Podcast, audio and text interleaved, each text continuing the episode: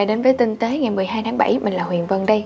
Có một thành viên trên Tinh tế đã chia sẻ bài viết trên tay chiếc AirPods Super Super Fast và cách để phân biệt. Đầu tiên là bộ vỏ hoàn thiện rất là tốt, cứng cáp và không khác gì hàng thật có đầy đủ các thông tin về sản phẩm và đặc biệt ở đây đó là có cả số series thật luôn. Khi mà check series number trên trang chủ của Apple sẽ cho ra kết quả hợp lệ. Ghê thiệt. Bên trong hộp có tai nghe với đầy đủ phụ kiện, có sạc không dây. Tiếp theo là về nội thất phần mềm. Khi mở nắp hộp lên và để gần iPhone thì iPhone sẽ nhận được ngay tai nghe và cái nguy hiểm là pop-up hiện ra sẽ báo cho bạn biết đó chính là AirPods Pro. Thêm một cái tinh vi nữa ở đây, đó là bạn có thể tìm tai nghe giống như các thiết bị khác của Apple trên app Find My của Apple.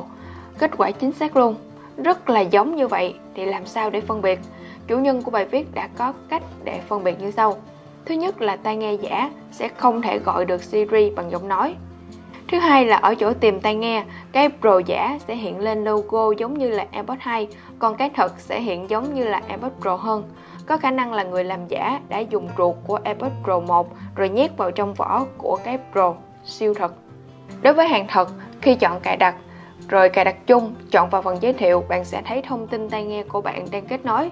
Nếu là hàng giả thì phần này sẽ bị giấu đi. Có lẽ phía làm giả đã cố tình ẩn đi để giấu đi số series thật của chiếc tai nghe. Đúng là thời buổi hiện đại, cái gì cũng có thể làm giả được và làm giả tới mức rất là tinh vi nữa là đằng khác. Anh em chú ý cẩn thận khi mà mua hàng nhé. Đặc biệt là nên mua ở những cửa hàng uy tín sẽ an tâm hơn phần nào. Mod Đức đã có một bài trên tay chiếc Oppo Reno 4 Pro 5G và có những nhận định khá là chi tiết về máy. Anh Đức có cảm giác là series Reno là chỗ để Oppo tìm cách sáng tạo nhằm thoát ra khỏi sự nhàm chán của thế giới Android cận cao cấp nói riêng và thế giới smartphone Android nói chung, vốn thực sự khá là xem xem với nhau về cách tiếp cận, công nghệ lẫn cách chạy đua. reno thế hệ thứ tư chọn cách chấm phá mạnh mẽ hơn ở mặt lưng chuyển màu dưới lớp kính mờ nhám, đồng thời đặt ba camera tròn trên một lớp kính trong suốt như cách mà Apple đã làm cho iPhone 11 Pro. Đáng tiếc là dòng chữ Reno Glow to đùng ở mặt trước, có vẻ không quá liên quan tới thiết kế, lại khiến cho chiếc máy hơi bị dị dị một chút. Cụm camera với ba camera có kích thước bằng nhau, to và đặt dọc như là một điểm nhấn của mặt lưng. Cụm camera đặt lòi lên một bề mặt kính trong suốt, tổng thể thì nhìn sẽ không quá dày. Đồng thời việc hạn chế điểm chết do phần bo cong ở mép tiếp xúc sẽ là một cái hoàn thiện tốt, dễ dàng vệ sinh hơn trong quá trình sử dụng.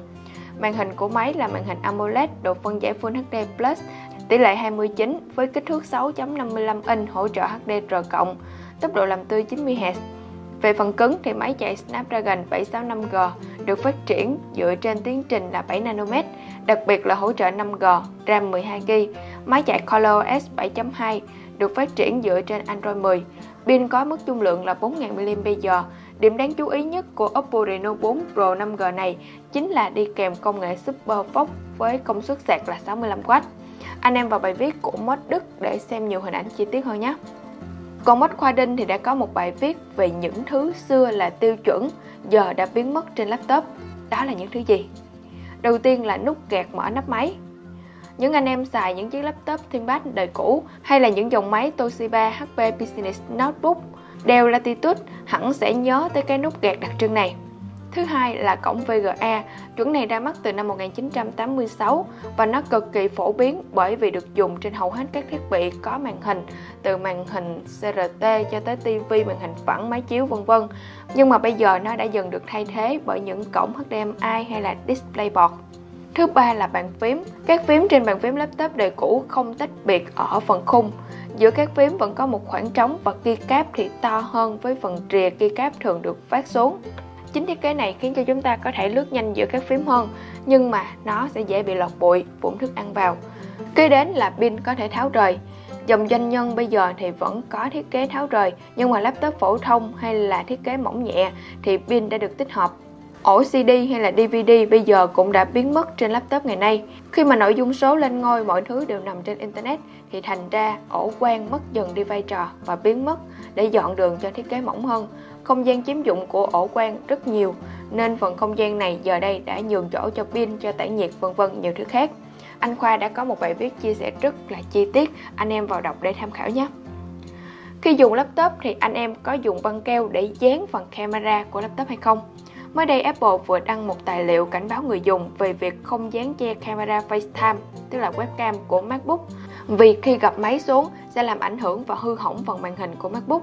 Khi đóng MacBook, khoảng cách giữa màn hình và phần phím gần như là khít nhau và rất chặt. Khi dán camera như vậy thì có thể ảnh hưởng đến tinh chỉnh độ sáng tự động của máy hay chế độ tru tông và ảnh hưởng đến các cảm biến ambient. Một số trường hợp tệ hơn là còn bị một vết nứt trên màn hình khi mà gặp chiếc MacBook Pro 16 inch. Còn 2 tháng nữa thôi là iPhone 12 sẽ chính thức được ra mắt, anh em có hóng hay không? Mark Di Luân đã có một bài liệt kê về những thứ mà anh mong đợi trên chiếc iPhone 12 thế hệ tiếp theo này. Về thiết kế thì 3 năm là một vòng đời để Apple đổi ngoại hình cho chiếc điện thoại của mình, nên sẽ không lạ khi mà iPhone 12 sở hữu thiết kế mới. Về Face ID thì nghe đồn là Face ID của iPhone 12 sẽ nhận diện nhanh hơn nhờ con chip xử lý mạnh mẽ hơn, góc quét rộng hơn để các bạn có thể dùng được nó thoải mái ngay cả khi để điện thoại trên bàn. Anh Luân thì không kỳ vọng quá nhiều về những thứ thay đổi ở Face ID đâu, cơ bản thì cách hoạt động này kia vẫn thế. Và anh cũng không nghĩ là lần này Apple sẽ mang cảm biến vân tay trở lại iPhone. Nhưng mà ai biết được, có khi lại bất ngờ. Kế đến là màn hình 120Hz. Đồng ý là màn hình 120Hz sẽ làm cho máy hao pin hơn. Nhưng mà khi mà anh thử xài trên con Oppo Find X2 Pro hay là Galaxy S20 thì không quá căng thẳng về vụ này, không nghiêm trọng. Màn hình 120Hz xứng đáng để đánh đổi một ít pin. Về camera thì khả năng chụp hình bình thường, Hãy kỳ vọng một chút về sự cải thiện so với iPhone 11 hiện nay, nhưng mà nó không quá lớn, không phải kiểu là 0 lên 1 mà là 1 lên 1.1 hay là 1.2 gì đó.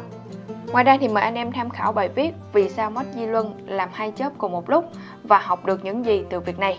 Và đi du lịch cuối tuần cùng với Mod Jubilee và một số mốt tinh tế khác đến Nha Trang nhé.